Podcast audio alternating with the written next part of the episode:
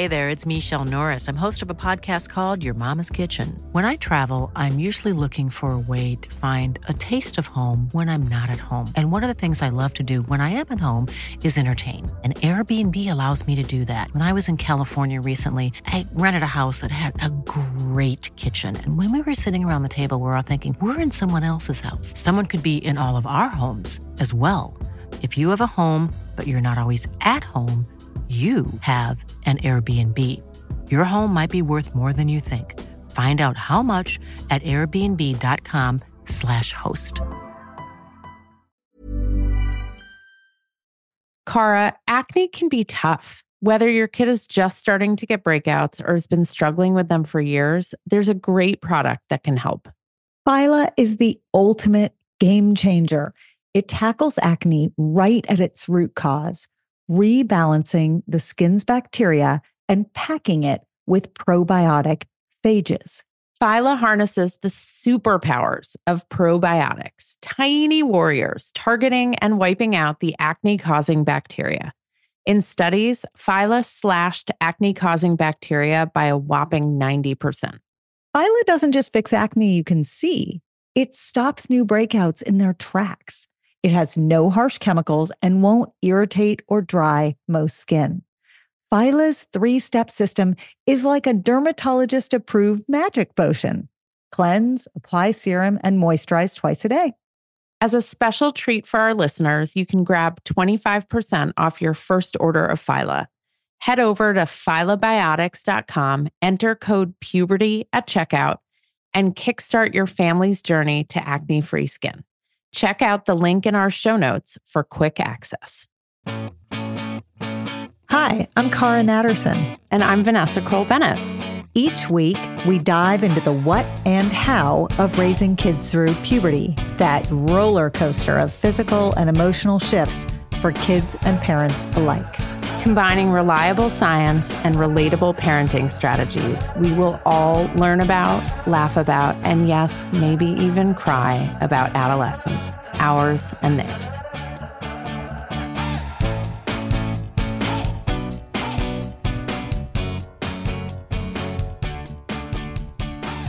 We are so thrilled to have Trish Hutchison with us today. Both Cara and I have admired her for a long time. Her work with Girlology, which is a leading wellness app and digital platform educating kids and their adults about puberty and adolescence. Trisha is a pediatrician and a nationally recognized health educator and the co author of an amazing new book that came out last year called You-ology, which is very inclusive body book for kids of all genders. And Trish is just funny and kind and insightful.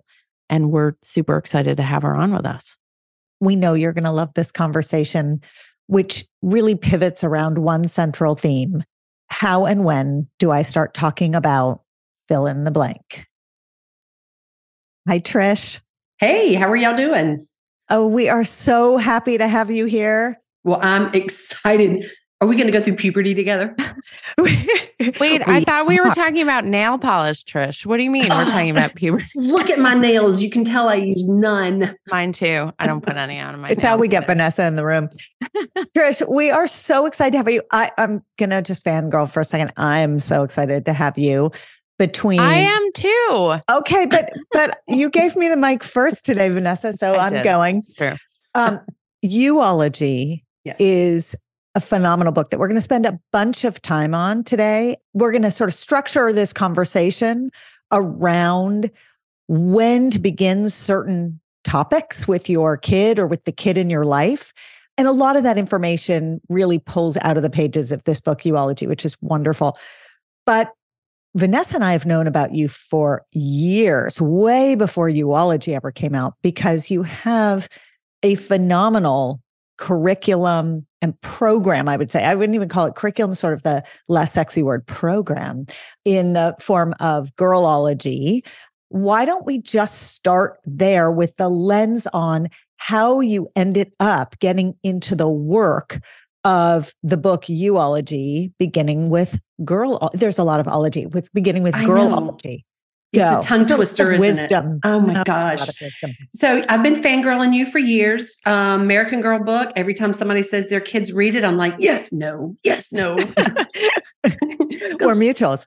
Yeah. So exactly. So as a pediatrician, you know, I recognize that puberty, periods, correct anatomical terms, or other reproductive health issues, and even mental health issues, they just aren't easy topics for parents or kids to talk about. And so that's why we initially created Girlology, because we wanted to provide our own patients with medically accurate information outside of that 15 minute window. That's all you get when you go see your doctor.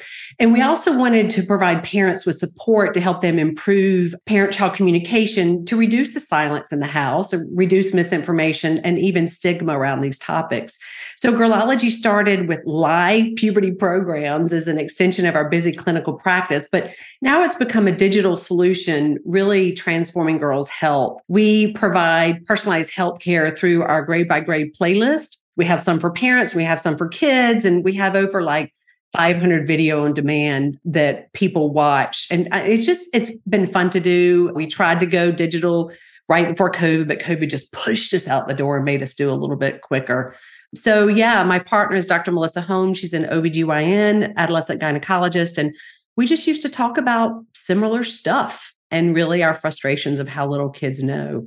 So we have girlology and guyology. And we named it this way before we had better terms to be gender inclusive. This was 20 years ago, which is embarrassing to say how long ago that was. Um, and we were about to update our puberty book to have one more inclusive, to really include boys and girls together, because we think they should learn about each other instead of separating them out. You know, they should learn it together. Um, yeah. Yes. So the American Academy of Pediatrics came up and asked us to update, and then also, you know, to include gender diverse kids. And so it was a COVID project, and it was hard at times to figure out how to include everybody in this book without mm-hmm. sounding weird you know, you know, you we say people with ovaries or people with testicles, you feel like it's their body parts and you don't necessarily want to do that, you know? And we struggle with this all the time how to be as inclusive as possible in our language and terminology. And we had a really interesting experience because we interviewed a young woman who has MRKH and she was born without a uterus.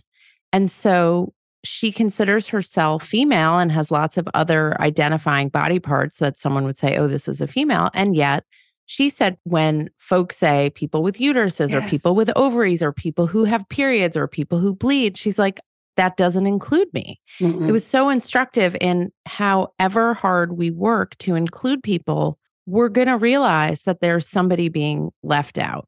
And Absolutely. It was an aha moment for me and Cara.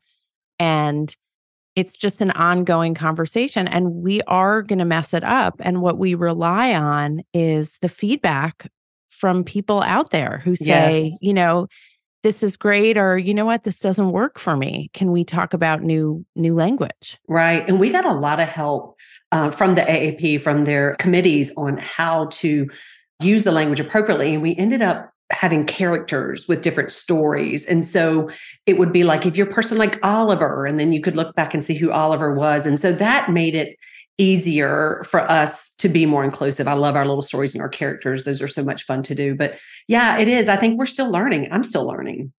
It's interesting because the adults in the conversation, I think there's a piece of us that wants credit for trying and mm. doesn't really work that way if you're making someone feel like they're outside a conversation or they're not seen in a conversation. And being so worried that you're going to leave someone out can shut the conversation down entirely. And that's not the goal. And so we're all threading this needle. And when I say we, it's not just the three of us on this recording, it's really everyone who's listening. Everyone's threading this needle in a very delicate way it's the reason we record these podcasts every single week and try to talk to as many different people as we can. We we really love to think about being more and more and more inclusive. But to Vanessa's point, you know, boy, it gets tough because yeah. when you include one, sometimes you inadvertently exclude, exclude. another. Yeah. Yeah. And I think one one thing I noticed, and this I think is a good segue into the the meat of the episode about when and how to talk about certain subjects. I find that when I'm nervous or unsure of the appropriate language and trying to be sensitive to someone else's feelings and experience, I talk so much more than I do when I feel comfortable and confident in like how I'm going to approach something. You and also so, talk when you're feeling comfortable and confident. Though. Well, I mean, I don't. okay, let me rephrase that. I talk a lot all the time, but when I'm feeling particularly uncomfortable, I talk even more, or let's say less effectively. And one of the things that I work on, clearly, I need much more work, is how to be more succinct, particularly when talking to kids, because they don't want to be lectured. They don't want to be patronized. They want basic, quick information that is at their level. Absolutely. And so, with that sort of guiding principle, and I'm sure we'll get back to this over and over in the conversation, Trish, we're going to kind of prompt you with a few different when is the right time to dot, dot, dot. And then let's talk about it. So, let's start with an easy one. Any of our regular listeners could answer this question just as well as the two trained pediatricians on this Zoom could. It's a quiz. When Uh-oh. is the right time to use? to dot dot dot um, to use anatomically correct language for genitals gosh that's from the very beginning you know eyes ears nose mouth penis testicle vagina vulva it has to start at the beginning and it, you should be just as comfortable using these words as you are your eyes nose ears mouth it's really important to start early because this is sexual abuse prevention. You know, when kids understand the correct anatomical terms, we don't put these negative connotations about them being dirty or gross.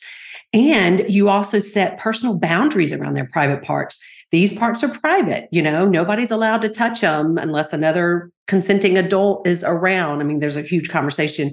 I had a patient that came in who said her Uncle Johnny was playing with her pocketbook and she kept coming in with everybody but her mother and finally, the mother came in, and as soon as she said it, the mother's face just dropped because that's what she calls her privates was her pocketbook. So it, it's mm. you, it's just so important for us. And I always tell parents if you can't say penis or vulva, which is the outside girl parts, not vagina. I'll get off my soapbox on that one. Everybody calls it a vagina. Just go look in front of the mirror and practice. You know, it, it becomes easier with practice. But please please from the very beginning teach your kids private and you know if you didn't have that opportunity of an eight year old at home start now it's okay you're preaching to the choir here and we love that but we get this question all the time i didn't start i didn't start young you know we do use pet names it bonds us it's you know we laugh we do this we do that how do we help people adults rewrite that script with the kids in their house when the kids are a little bit older I think what you just need to do is you need to say, okay, I'm the parent. I made a little bit of a mistake. I really want us to start using the right terms for your body. And it, they may look at you like you have three eyes when you say the word penis or vagina because they probably have heard that it was a bad word. Um, so you do just need to let them know that you can talk about these parts. They're just like your elbow and your eye. But you know, you got to feel comfortable saying it because kids are smart and they know if you're feeling awkward. So again, practice, but you can say, I made a mistake as a parent. I really want us to start using those correct anatomical terms. I always say it's never too late to have any conversation with your kids. Right.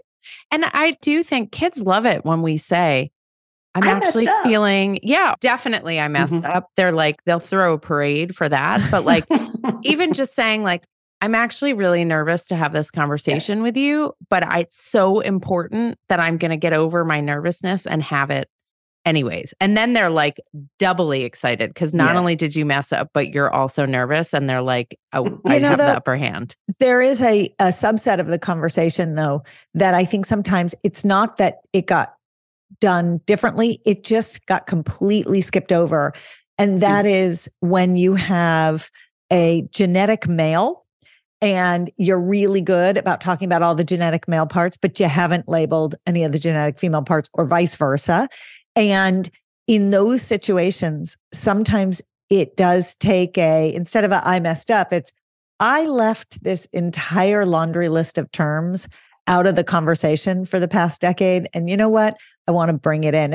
And we get this from parents who have only one gender yeah. of child in their house. And they'll say, we, we just never talk about the other body type. And people often say, well, I don't have the equipment, so I don't think I can talk about it. And as we encourage, and I'm sure you do too, Trish, it's like you don't have to have the equipment mm to talk about it. You just have to educate yourself a little bit or learn together or look together. I, but I think there's this kind of approach, and we're going to get to how babies are made in a second, but there's this approach. Woo-hoo, there's this approach which is like only men can teach boys about penises. Yeah. And it's not the case. I mean, you can say, I don't know what it feels like to have an erection because I have a vulva and a vagina. I don't exactly. have a penis. But I do know that it happens and different people have different experiences. So, speaking of equipment um, and what it does, we know, and I'd love to hear the ages because Cara and I always have this conversation. At what age is it? How are babies made? And then at what age does it shift to what is sex?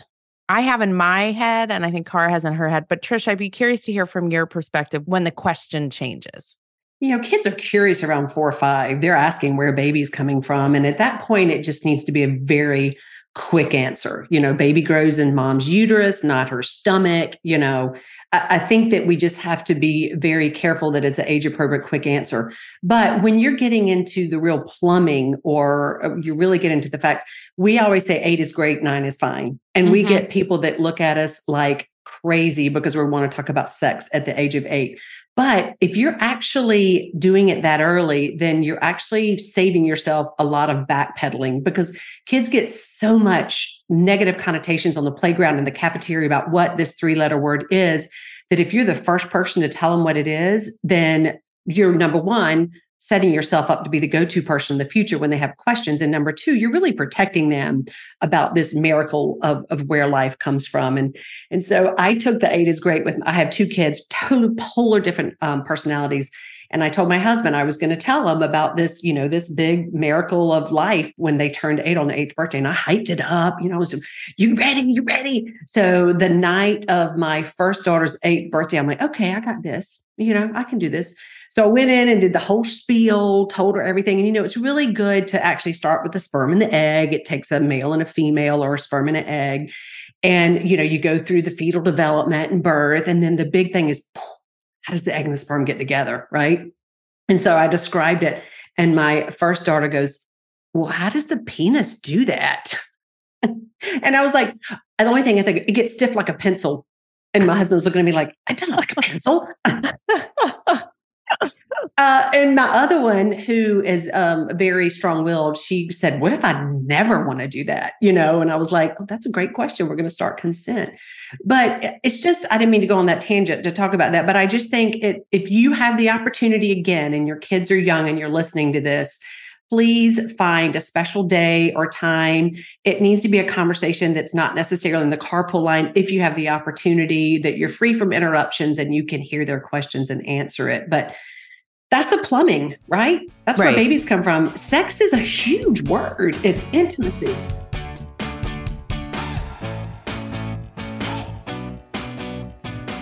If you listen to enough of our episodes, you'll hear us preach the importance of air, particularly down there. Airing out body parts reduces sweatiness, stinkiness, and skin irritation. And it feels amazing to air it all out after a long day in tight, sweaty clothes. Which is why we created the Oom Short. Super soft, lightweight with wide legs and a low crotch. All help air flow. Designed for all genders in all sizes, literally down to kids extra small and up to men's extra large. Everyone who wears them tells us they've never been so comfy. Get your shorts at myoomla.com. Vanessa, we literally have three minutes to eat lunch every day. I am not joking. And the challenge is how to make it delicious and healthy and still fit into that tiny window. Our answer is Factor's ready to eat meals. They have been a godsend. We throw our Factor meals in the microwave. It takes two minutes and out comes a gorgeous, fresh, never frozen meal. We both love the tamale vegetarian one. It's delish. There's a ton of options every week. There's 60 add ons, breakfast, snacks, beverages. I love doing the wellness shots with my kids. They think it's hilarious. And I know they're getting vitamins and minerals in their bodies. So get meals on your table or at your desk in two minutes or less. Factor meals eliminate the hassle of prepping, cooking, and cleaning. You can customize with flexibility to get as much or as little as you need, and you can press pause or reschedule depending upon your lifestyle. So to order, go to factormeals.com slash puberty50 and use the code puberty50 to get 50% off your first box plus 20% off your next box. That code is puberty50 at factormeals.com slash puberty50 to get 50% off your first box, 20% off your next box. And I am going to go do that right now because I need more factor meals in my refrigerator. Cara, lately I have been lying awake at night. I'm physically exhausted, but I can't sleep because my mind is so wired with everything going on between work and my family. So I've added magnesium breakthrough to my nightly routine, and it actually helps calm my mind. It helps me get better sleep, and I wake up feeling better rested. I'm less cranky, and I'm more patient with my family and with you.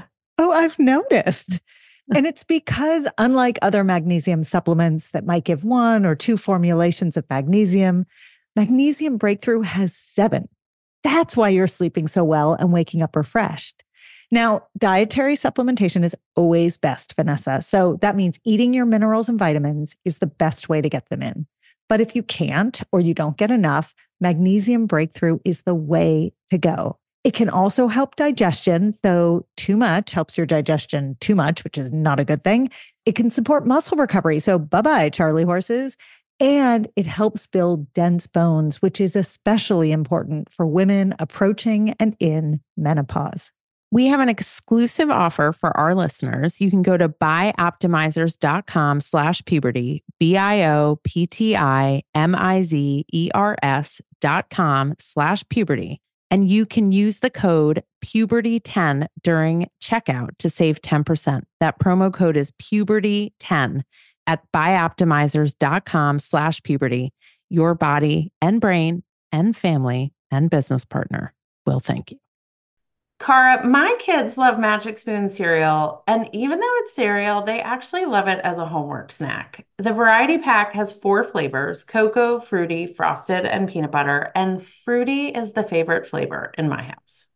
Now, this pack has zero grams of sugar, between 13 and 14 grams of protein, and between four and five grams of net carbs per serving. It's made with wholesome ingredients, no artificial flavors or dyes, and it's high in protein, gluten free, grain free, and soy free. So, a great choice, Vanessa.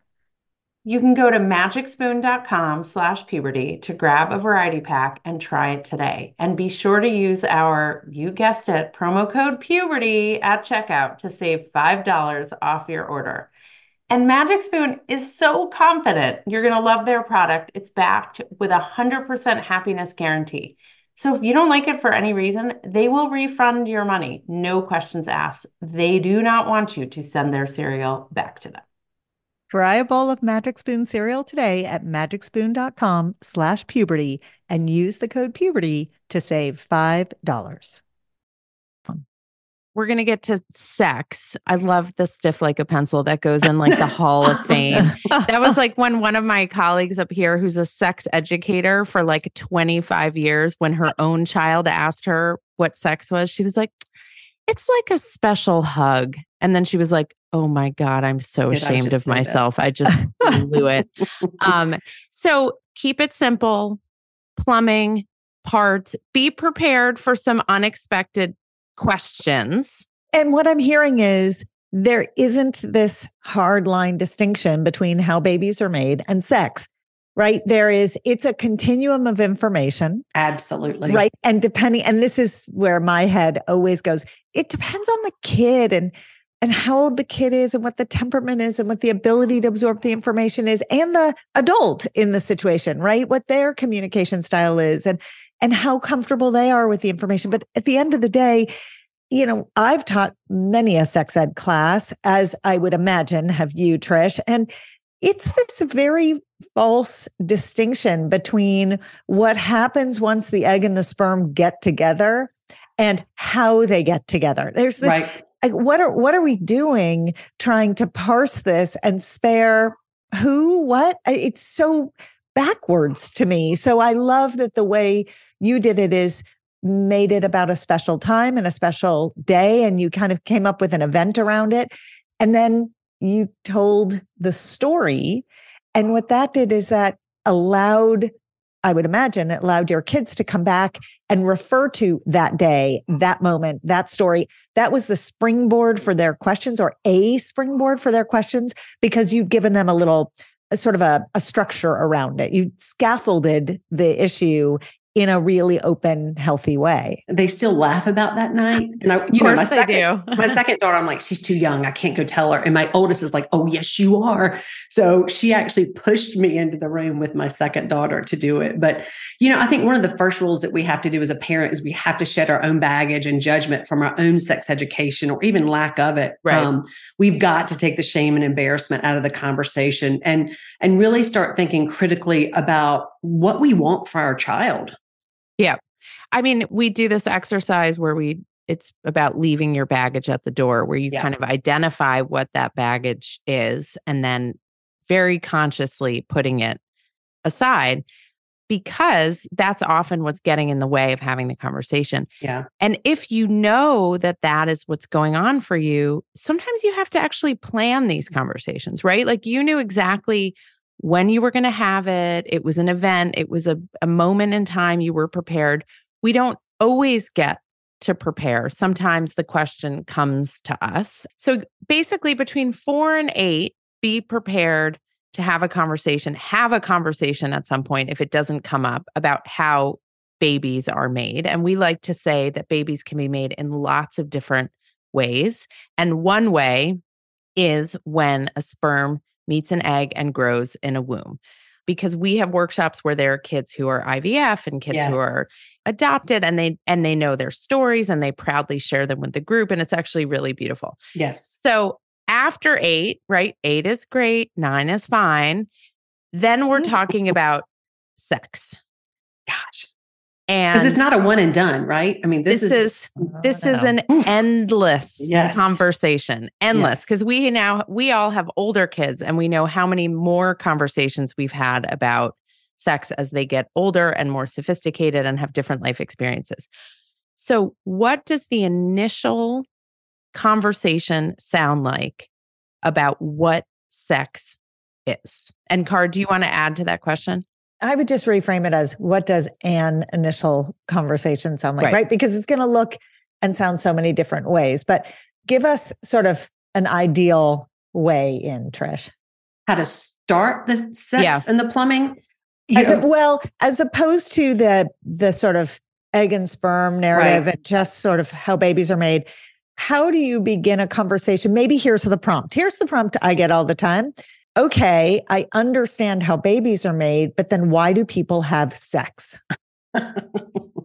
I love that. But parents cringe when we want to bring up the joys and the pleasure of sex. I mean, right. that to them is just that they can't go there. But I, I, think that that's, you know, affection, intimacy, crushes, uh, healthy relationships. All those things need to be talked about. But when we answer that question, we always get looks like, you had sex more than twice when mom has two kids, right? yes, because when two people really care for each other, sex is something that's pleasurable. And that's how two people show they care for each other. But I think we have to add the conversations of pleasure and joys of sex to our kids. A hundred percent. A hundred percent. It's well, so because it, critical. It insulates them against the uh, next set of conversations that yes. we all know where we're going with this, which is porn, right? Mm. I mean, how do we tee up the conversation about the positives of finding pleasure, self pleasure, pleasure with other people, pleasure with partners, because you want that to then run counter to, hey, by the way, if you're seeing this, this is not what I hope for you. Like, right. I don't want to write the story of your sex, but I hope that you are not involved in violent and aggressive. And right, that's not the goal. The right. goal is sex feels good physically, in the right relationship, the right That's person, right. when you're protected, you know, all those kind of things. Yeah. So my clinical practice is in college health. And so I see a lot of students or college age kids that come in that base their sexual activity off pornography, mm. which is really sad to me.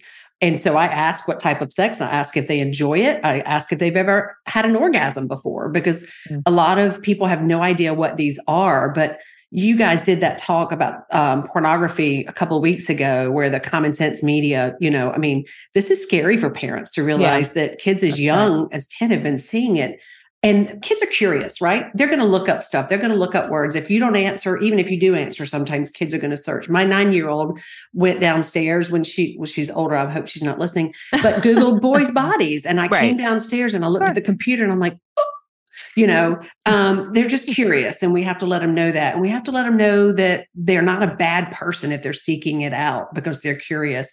But we as parents have to have the conversation about pornography before we hand them any device that gives them access to the internet.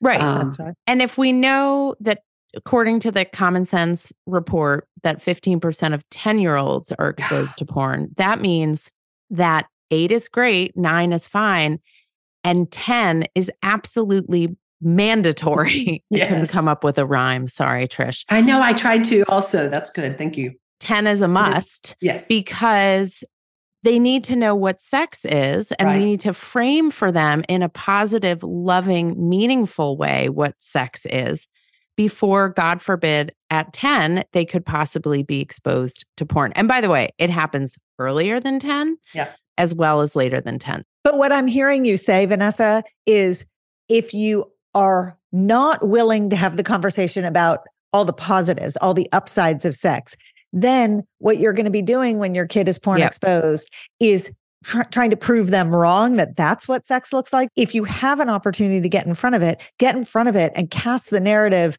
in the light that we all hope it's cast in, which is like, sex is something I want you to have when you're older, and it should be wonderful and all positive. And that way, when they see the opposite, they're coming to you saying, hmm. um, that's not what I'm seeing. Yeah. Right. Because once you see it, you can't unsee it. You can't That's a scary unsee thing. it. And so we want to offer them a baseline that is in runs counter to what that's right the baseline that porn is and it, it's so interesting we interviewed the amazing shafia mm-hmm. zaloom who wrote the book, uh, I think Sex, Teens, and Everything in Between. I might have gotten that slightly wrong. And she said to us, you know, we talked a lot about consent, and we can talk more about consent in our conversation with you, Trish. But she said, people forget to talk about love when they talk about sex. And I'm like, yes. Like, I was like, oh God, have I forgotten to talk about love when I talk about sex? And like can we spend a minute talking about what that conversation about love because you're you're working with college kids and they are in the eye of the hookup culture storm right? And your job you're like trying to keep them healthy and safe you're trying to give them good information you're trying to offer them another path or alternative paths. How do you do that dealing with that narrative of people aren't talking about love and they're in the midst of hookup culture you know, it's really hard because love doesn't come up very often when we're talking about sex, you know, because mm-hmm. kids are, I mean, they're having sex before they even say their boyfriend and girlfriend, right? You know, so, you know, we always say emotional intimacy before physical intimacy, EIPI. Oh, get it? that was terrible. Sorry. That was that was a joke we would have made, Trish. Oh, good. Okay, good. Go right in but it's just, I try not to get frustrated. And it kind of helps me with my conversation with my own kids at home, right? I, instead of you can't have sex until you're so and so, it should be more like, what do you want your first experience to be like? And then if you start talking about what do they want it to be like, then you can add in, well, let's make sure that you're protected. Let's make sure that is the right person, the right relationship. What does a healthy relationship look like? And that conversation can just continue on and on. But I totally agree with you. The love part doesn't always come into the conversation with our teens and young adults when it comes to sex. Or it comes in in the form of, well, that's just not how things are today, which is sort of heartbreak. It's it not is. just sort of heartbreaking, it's heartbreaking because I don't believe that it is not that way. I just believe that there are lots of different ways that relationships exist today. And they yeah. probably existed in many of these different ways in the past, and no one talked about it. So at least we're talking about it and we're putting language to it. But we need to make room for kids to feel love.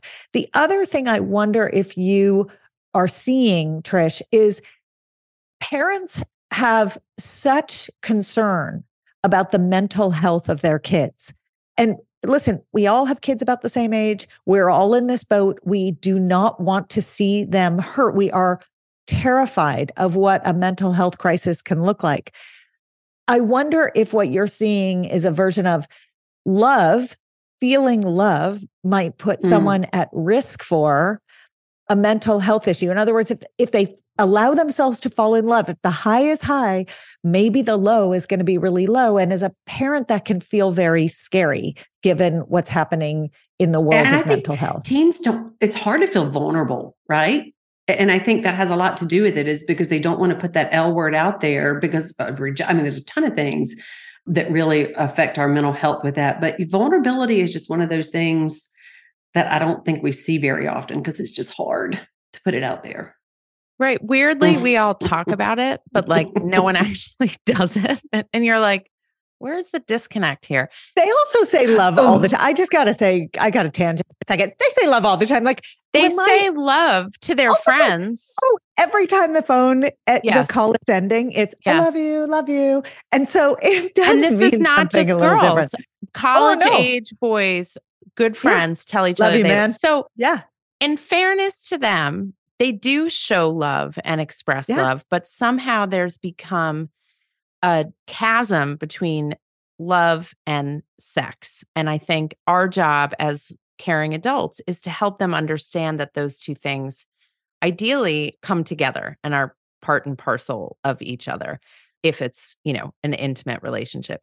So I love the parents who say, like, when you start having the sex conversation, you start having the porn conversation, then you start having the like, your kid is going to start doing this soon, right? And I'll say that to like a parent of a high school freshman. Mm-hmm. and they look at me and they're like, "What what are you talking about? They're you know, they're 14 or they're 15 like there's no way." And the minute an adult says there's no way, all I want to be like is, "Oh yes, there is a big big big way and don't put your head in the sand."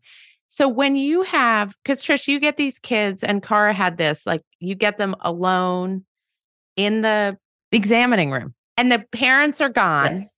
right? You've got the parent who thinks their kid is like 20 years away from ever having sex, and you've got the kid who's sitting there who like just who gave just a blowjob last week, right? And bought 12 pregnancy tests. So yes, right. that's uh-huh. so like how do we get parents realistic and we do know kids are having sex later than they used to but how do we like bridge well gap? I mean oh, we sorry, know that kids are having vaginal yeah, intercourse I, I am they are having they are reporting not having they're reporting vaginal heterosexual vaginal intercourse as starting later that's all. There's some other that's activities all. intermingled in there Yes. Yeah. And the minute you tell parents some chlamydia like, friendly activities. Well, and the minute you tell parents that anal sex is way up, they like nearly It's because of pornography. Anal sex is, I mean, you yes. know, anyway, we already hit the pornography discussion. So, my question for you is how do we move adults to the place where they understand that their image of what their kid is doing versus what their kid is actually doing and how they can begin, even as they think it's just like unfathomable, how do they begin to have those conversations about? I, I wish? I had the answer to that because that would be like a um, a magic eight ball. But I will tell you, whenever I would send the parents out of the room to have confidential conversations with patients, I had one mom that really got furious with me and actually left the practice. And and my whole thing was, we're on the same team you know we we're trying to do yeah. the same thing as, as to but yeah parents would leave and the girls would be like oh yeah i'm sexually active and the mom had no idea whatsoever and that happens more than we want to admit right and we can't go tell the mom that they're sexually active but right can you talk about that for half a second about absolutely. the confidentiality piece I think it's really important that physicians should pull kids by themselves at an early age because number one, it allows them to ask questions that they feel uncomfortable to ask. And but what we need to let them know is that our conversations are confidential, right? So anything a kid tells mm-hmm. us, we're not going to go tell the mom unless uh, they're in danger to themselves or others.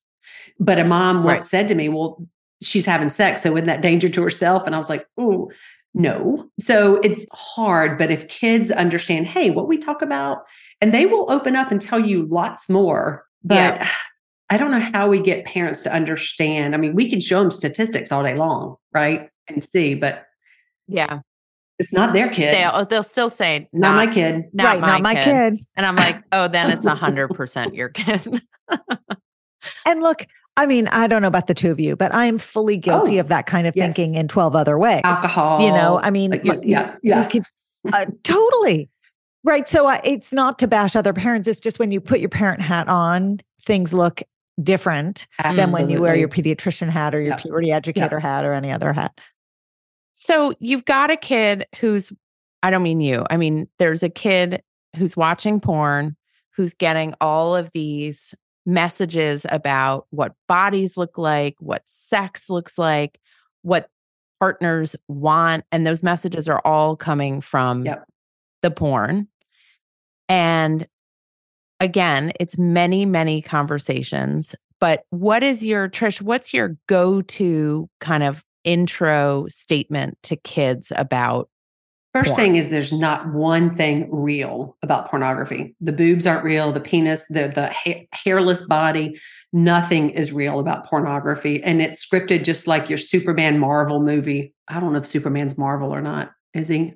I always I always get is them confused, DC? but it might you know, be DC. One of those yeah. power uh, Hulk or whatever. And but still, if they've already been watching it and they are addicted and the dopamines tell them to watch more and more, it's really hard to get them to stop. And parents definitely need to reach out for help if they find out that their kids are just watching more and more of it because that uh that image as we said can't be unforgotten and it just makes them you know trivialize rape put violence into it it's just it, it, pornography just drives me crazy and when was the last time i saw a female with pubic hair it's all because of pornography yeah i uh. do, do, i had to have the conversation with one of my kids and i was like just an fyi it is normal for female genitals for a vulva to have hair on it. You may not see a vulva with hair on it, but that's because it's all my, been removed. My nurses like, die. They want right. me to have a recording of there's a purpose for your pubic hair because I go into a room and they're like, here she goes, a purpose for her pubic hair. Uh, we yes. should do a PSA yes. for pubic hair. Really, we should do.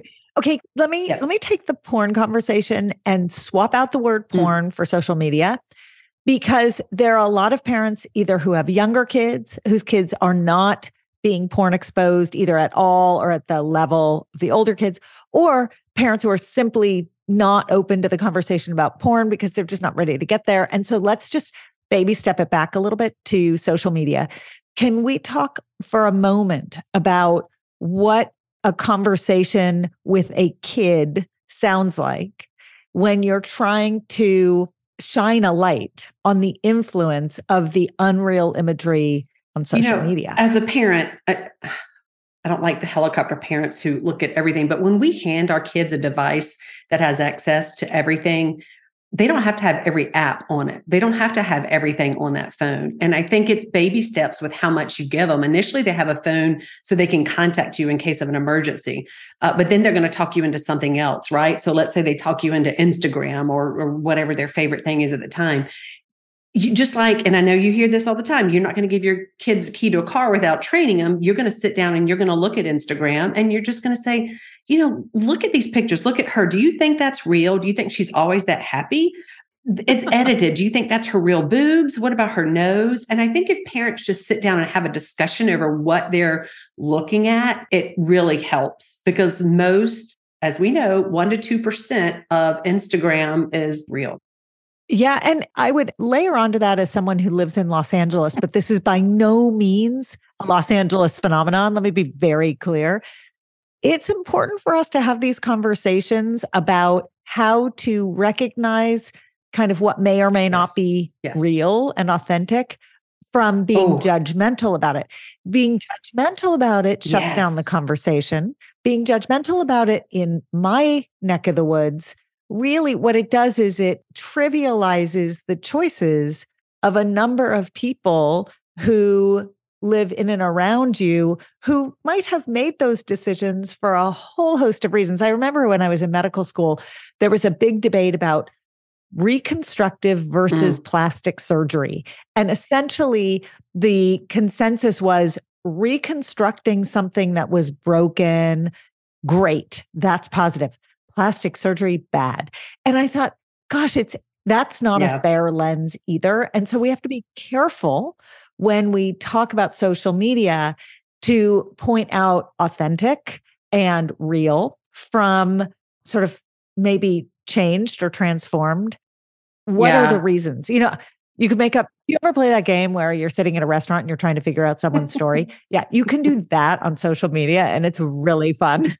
Yeah. Right. What's going yeah. what do you think's going on here? That's like my favorite game. When I was a kid, I had my dad had to move me because I was at one end of a table and there was a table sitting next to us that was really fascinating. And I just sat I'm so there. glad to know other people play that game. Like this I thought I was weird. I love to go on cruises and it's the best game.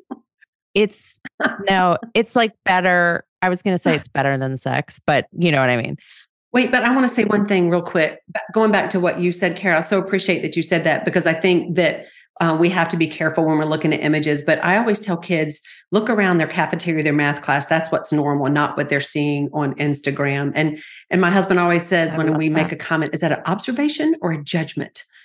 because you know mm. i think it's it mm. hard sometimes for us to be judgy but kids pick it up they do and they shut down when they feel like you're judging they shut down okay so there's no good way to get to this next one drum roll please for the star of the show. When is the right time to talk about masturbation? Oh I used to get moms that would come in that would say they were in the grocery cart and their kids humping on the the railing of the grocery cart. I'm like, she's masturbating. They're like, oh my God, no.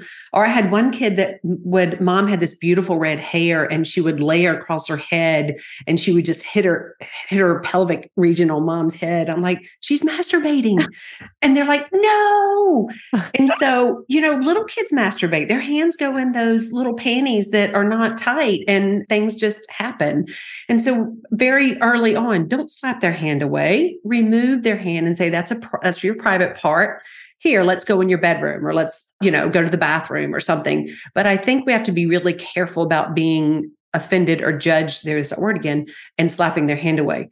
So it usually happens toddler young age and then it'll stop a little bit and then but you know it's really self-soothing for them right some right. kids put themselves to sleep that's right but you know, masturbation is completely normal. And we all think that just boys masturbate, but girls masturbate too. Everybody masturbates if they want to, and it's normal. But in Girlology, we have three rules around masturbation that we talk about in our programs. And, and one is that it's a private activity, it is not a spectator sport. It's not a common dinner time conversation, and it shouldn't take up all your free time. And if mm. it if you're you're fine if you go by those three rules. But yeah, parents have a lot of trouble. I had a one mom that called that she walked in on her daughter when she was masturbating and she shut the door and she goes, It's been three weeks. I'm like, You got to talk to her about it. She goes, wow. no. But uh, that's a tough one because some people believe it's not normal and it's dirty and you shouldn't do it. Right. I mean, there are religious and cultural yes. realities. And so you have to walk a fine line yes. when you're teaching about it or giving adults instructions about it. But to dismiss a natural urge or inclination rather than provide them with appropriate parameters and guidelines. And the other question that we get, Trish, is people find their kids masturbating with objects that are actually not safe for their bodies, right? So the the skin on. Can, can, can I just tell the mm, story, Vanessa? Yes. About by the way, this is not the first time we've gotten this question. What Car is about to say. Vanessa was visiting me in LA. We were doing a work trip, and we went into a little mall that was across the street from an office building where we were working, and there was a coffee place, and we need coffee endlessly. Always always. And as we were walking to the coffee place, we passed a really nice kiosk, like sort of a very fancy kiosk, and it caught our eyes. And in the window, because the kiosk had walls and windows, in the window were several Theragun massage units, you know, the, mm-hmm. the massage. And Vanessa, I don't know. I don't, I have no explanation for this comment. She literally had never seen a Theragun and said to me, Oh, that's the thing that a mom just emailed about with a question. She just found her kid masturbating with a Theragun. And I said to Vanessa, we need to walk into this kiosk right now. You need to feel what a Theragun feels like because it is not safe to masturbate with a Theragun. It pummels muscles. And I, I, was dumbfounded. That was the first time I thought, no way would anyone ever write back again. We've had emails, we've had. DMs, we've had uh, people reaching out questions. Crazy. All about Theraguns. So part of why it's important to talk about masturbation and normalize it is because if you don't talk about it, they might use something that's actually not safe for their bodies in order to masturbate. Because it's not their hands, right? It's not right. their hands. Yeah. And helping them understand that that skin that and tissue that they need to treat really respectfully and carefully is so important. But if you're not having the conversations, you mm can't teach them about how to take care of those parts of, of their bodies. Trish, I feel like we could spend eight more hours on here with you. And Don't I tell hope me we're are we done? Don't tell me we're, we're done. done. No. Come back, Trish. But you're gonna come back and visit us. You're now part of our community and you're gonna come back and visit us. And we can go to all those hilarious places that we didn't get to in this conversation. Cara, did I skip any of the burning topics that we wanted to ask, Trish? We have no, that's for the next episode. Okay. Bur- oh. burning. We'll talk about burning in the next I know. episode. I was like, oh, we didn't get to STIs. Speaking of burning, we didn't get to STIs. But we will link in the show notes to Trisha's books, to her website, to all of the amazing resources she puts out into the world. We were laughing at the very beginning right before we pressed record because Trish and I have known of each other for some time. We both cheer each other on, and um, we are each other's direct competitors. And we are thrilled to be in each other's company because the more body books out there, the better. Absolutely. So we want you to read any and all that resonate with you. So please look at You-ology if you haven't seen it before. It's fabulous. You can Thank never you. own enough puberty you and body books. Own enough body books says my, my my sagging shelves. Trish, I would love for you to come back and talk about from a doctor's perspective working with college age kids and what are the the lessons learned and things that adults we had jill grimes on the mm-hmm. on the podcast um, and her ultimate handbook and that was awesome but i feel like that is a whole world of conversations we could have yes, yes thank you, thank you, thank you for being such a wonderful guest. And um, we're so happy to finally meet you, in quotes. Ha ha ha. That joke never gets old. And to have you with us. And I am going to get to meet Trish in person in a couple of months. So lucky. We should do something live. We should do oh. something live. Ah, I'm gonna okay. put it on my calendar. We're gonna brain. We're gonna brain. Yes. I'm sure Cara will have something cringy oh and hilarious gosh. for us to I, do. I have to go to Charleston. Yes, you do. Or we'll FaceTime you in or something. So, yes. but this has been a great conversation. Thank y'all so much for including me. It was just a lot of fun. And I'm happy to come back. And y'all got to come over to my side if you would. We would love to have you on the mom cliff. Yes, please. Anytime. Awesome. Yes, please. Thanks, Trish. Thank, Thank you, you, Trish. Thanks so much for listening. You can follow us anywhere you get your podcasts or check out our Instagram at the Puberty Podcast. If you have questions or stories to share, email us at thepubertypodcast at gmail.com. And for more puberty info, check out myoomla.com or dynamogirl.com. Bye.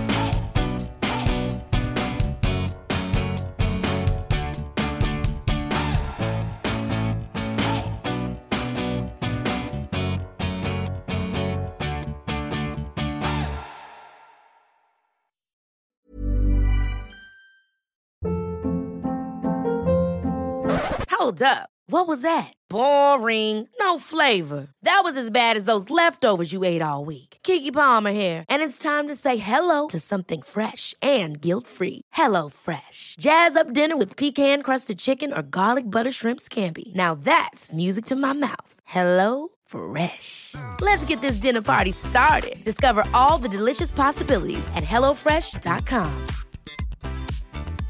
Even when we're on a budget, we still deserve nice things.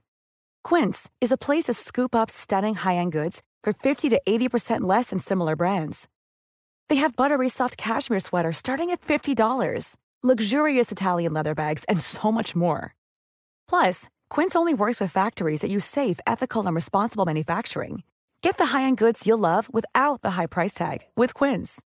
Go to quince.com/style for free shipping and 365-day returns.